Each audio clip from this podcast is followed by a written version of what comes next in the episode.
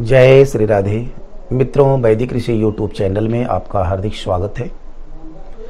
आज मैं आपको छठे भाव में चंद्रमा की स्थिति क्या है? साथ में छठा भाव किस किस चीज़ का प्रतिनिधित्व करता है?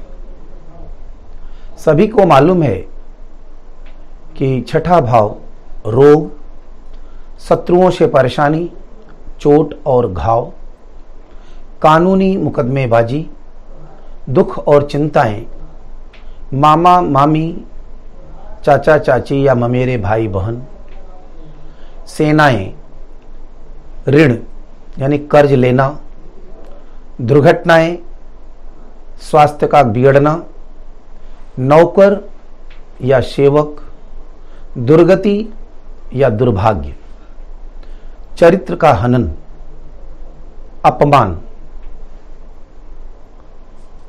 यहाँ पे ध्यान देना यह है कि यह सौतेली माता को भी प्रदर्शित करता है छठा भाव। यह भाव इंद्रियों से भी संबंधित है और स्त्रियों की कुंडली में चरित्रहीनता गर्भपात, अकाल प्रसव आदि इससे ही संबंधित होते हैं। छठे भाव में चंद्र की क्या स्थिति है? वैसे तो चंद्रमा बहुत ही मृदुल स्वभाव और प्रवाहित रहने वाला सदैव, जैसे मन चंद्रमा मन से संबंधित है तो मन कभी रुकता नहीं। मन अपना सदैव कार्य करता रहता है। पर छठा भाव में अगर चंद्रमा है तो व्यक्ति भविष्य को लेकर के ज़्यादा चिंतित हो जाता है।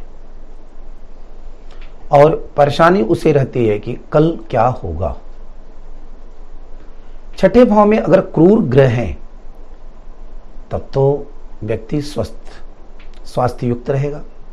अगर सौम्य ग्रह हो जाते हैं तो व्यक्ति को कभी भी रोग ग्रहण कर सकता है, ग्रसित कर सकता है रोग। इसीलिए कहा जाता है कि छठा भाव, यह पाप प्रभाव से युक्त या क्रूर ग्रहों से युक्त हो, न कि सौम्य ग्रहों से। मुख्य कारण क्या है कि छठा भाव हमारी हर प्रकार की पीड़ाओं का है और सप्तम भाव से द्वादश भाव यानी व्यय भाव पत्नी का है। इस प्रकार से छठे भाव का एक अलग ही महत्वता है। तो हम चंद्रमा को छठे भाव में क्या परिणाम दें, यह बताने की बात कर रहे हैं। छठे भाव में शुक्ल पक्ष का चंद्रमा, शुक्ल पक्षी हो, उच्च राशिस्थ हो स्वराशिस्थ या मूल त्रिकोण राशि में चंद्रमा हो। तो यह बीमारियों के साथ साथ खष्ट भाव से संबंधित अन्य दुष्प्रभावों से जातक की रक्षा करता है, क्योंकि चंद्रमा ताकतवर होगा तब। फिर भी ध्यान रखें कि स्वास्थ्य ठीक नहीं रहेगा।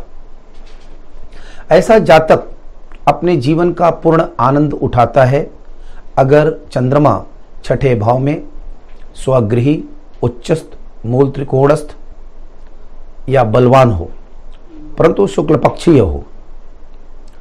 यही चंद्रमा छठे भाव में निर्बल हो, कमज़ोर हो, शत्रुग्रही हो, कृष्ण पक्ष में इसका उदय हो कृष्ण पक्ष का चंद्रमा हो तो यह व्यक्ति को कष्ट, अल्पायु उम्र को कम करना, पाचन शक्ति की निर्बलता, यानी कि आपका पेट का रोग देना उदर विकार, मानसिक एवं शारीरिक आलस्यता को बढ़ाता है, बाल्यावस्था में रोग और भय देता है। चंद्रमा की यह स्थिति बालारिष्ट योग के अंतर्गत भी आते हैं। वैसे भी एक बात महत्वपूर्ण है कि चंद्रमा अगर छठे भाव में है तो वह जातक अधिकांशतः भविष्य को लेकर के परेशान रहेगा और स्वास्थ्य कभी भी गड़बड़ हो सकता है। इसलिए प्रयत्न करना चाहिए कि चंद्रमा की जैसी पोजीशन माने स्थिति हो, उस ढंग से उसका उपाय हमें करते रहना चाहिए। कभी भी चंद्रमा चाहे खडाष्टक किसी भी जगह बैठे अपने राशि से खडाष्टक बैठे या लग्न से त्रिकोण त्रिक स्थान में बैठे तो खराब हो जाता है छः आठ बारह में। तो निश्चित उस समय हमें प्रयत्न करना चाहिए। शिव जी की उपासना, शिव को जल चढ़ाना और शिव के मंत्र का प्रयोग करना, जो भी आपको प्रिय लगे। जैसे, ओम नमो भगवते रुद्राय या ओम नमः शिवाय। या, ओम अघोरेभ्यो तघोरेभ्यो घोर घोर तरेभ्य, सर्वेभ्य सर्व सर्वेभ्यो नमस्ते अस्तु रुद्र रूपेभ्य।